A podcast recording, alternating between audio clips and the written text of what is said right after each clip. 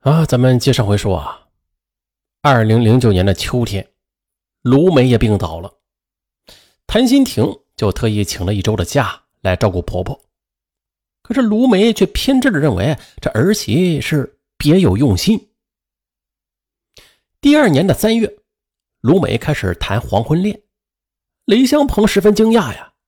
可是母亲卢梅却坦言道：“我和你爸呀，本来就没有什么感情。”当初要不是为了你啊，我们早就离婚了。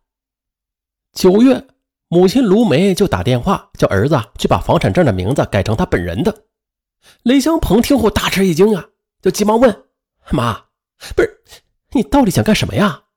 可母亲呢，却语出惊人：“哼，我想结婚，这两套房子本来就是我的，我要回来也是应该的。反正你们是指望不上了，以后呢？”我就住一套，出租一套，用来养老。我还要去国外旅游，把老年生活过得多姿多彩。这儿媳谭新婷得知之后，那更是气愤不已。她也说了：“你妈，你妈这就是要赶我们出去。在她眼里，我这个儿媳啊，还不如一个外人呢。”雷香鹏几经打听，这才得知。母亲的男朋友是一个没有收入的大爷，而且啊他还有一个没有结婚的儿子，这就意味着，如果母亲跟他结婚的话，那这房子就会被别人瓜分。于是啊，雷香鹏就坚决的阻止母亲再婚。可更气人的是，不久之后，卢梅又在街头啊被陌生人骗了一万块钱去投资。雷香鹏觉得母亲这么容易被骗呢，那不能再独居了。年底便强行的把母亲接到自己家里，并且将旧房子出租。这么几经折腾之后，卢梅最终是和那个大爷啊分手了。但是他从此也是变得沉默寡言，疑神疑鬼的。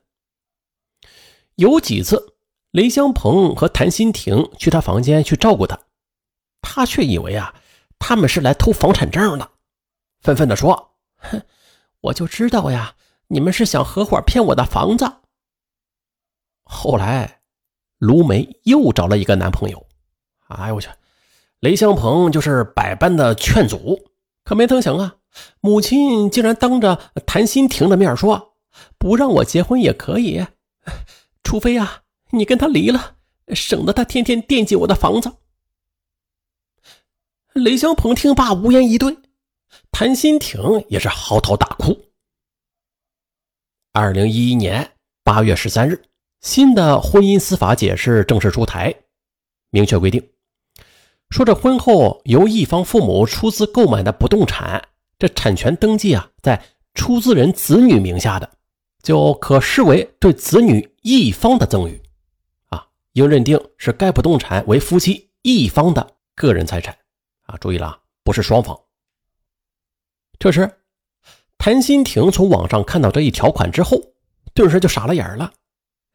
那这样一来的话，万一婆婆逼着自己离婚，那自己岂不是一无所有了？谭新婷意识到了这家名的紧迫性，当晚回到家，便向丈夫下了最后通牒：“我不管你用什么办法，必须在房产证上加上我的名字。”雷香鹏十分为难。这房产证啊，一直被母亲藏着呢。况且现在他们婆媳关系如此紧张，如果此时再提加名字的事这母亲岂不要疯了？想来想去吧，雷香鹏都找不到好办法，唯有劝妻子忍耐一下。但是这妻子谭新婷，她如何能忍耐呀？最终，恐慌不已的谭新婷便向父亲求助，请他过来帮自己说服婆婆。谭根生也不忍女儿受委屈，便同意了帮忙，来到了广州。可是啊，这雷香鹏却不赞同这妻子和岳父一起逼母亲，他怕母亲受不了这个刺激啊，反而适得其反。丈夫的顾虑吧也不无道理啊，谭新婷是束手无策。一天，谭新婷看到啊，婆婆又去公园去约会了。他就禁不住想啊，自从公公去世之后，这婆婆的脾气变得是越来越古怪。哎，她又想到自己的父亲啊，独居多年，一直是住在湖南乡下，又没人照顾。那既然这婆婆她总想找个老伴儿，那如果能说服他们走到一块儿，这岂不是皆大欢喜吗？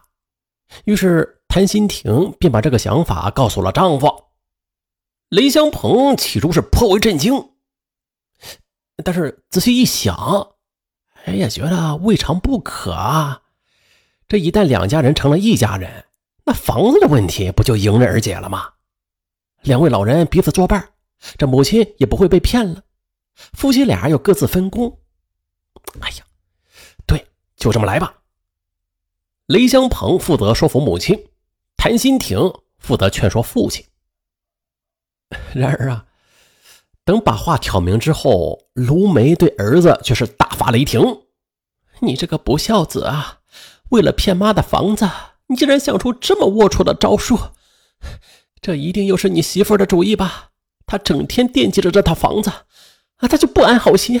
你竟然还帮她，你太让我失望了！你们。”你们得给我搬出去！我不要你们再住我的房子了。雷香鹏无言以对。谭根生听了女儿的话，同样是大吃一惊，他也是坚决不肯。啊，他本来啊就对这亲家母没有什么好感，而且他向来是自尊心强，觉得女儿如果嫁到雷家，那就是受歧视啊。现在女儿还要他倒插门，这简直是要他的命。面对女儿的苦苦哀求，他勃然大怒，骂道：“你呀你，你这就是败坏门风！你，你辱没祖宗啊你！”为了逼父亲答应，谭新婷威胁父亲：“如果不帮忙，啊，自己以后啊就不给他养老了。”而丈夫雷香鹏那边也是费尽了心思，偷到了房产证啊，以此来威胁母亲。可不曾想啊！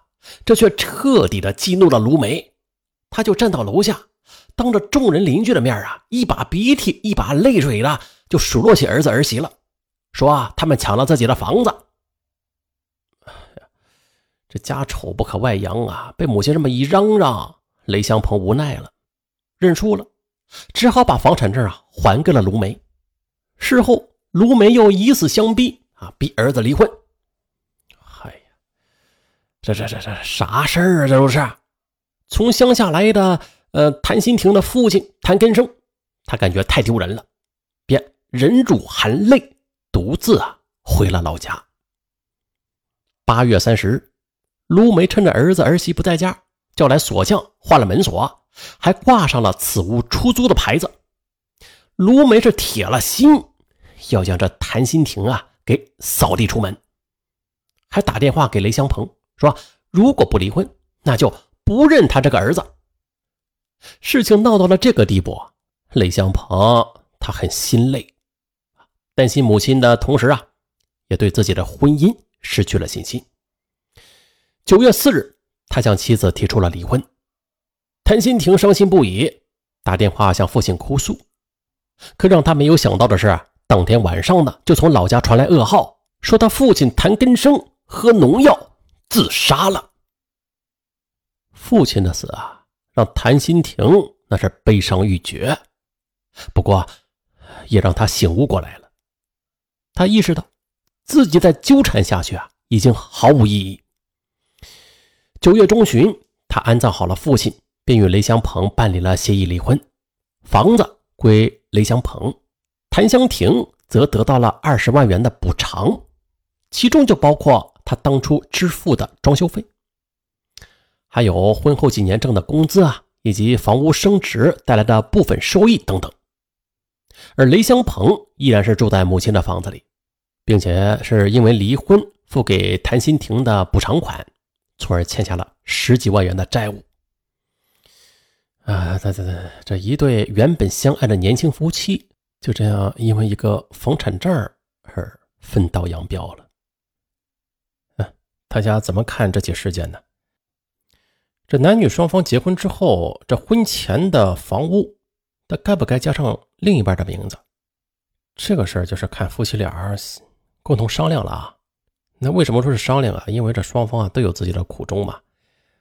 比如说呢，女方可能会这么想啊，她呀不想就是说做一个免费的保姆啊，为大家冒着生命危险啊又怀孕生子啥的，那是一件很辛苦的事儿，是吧？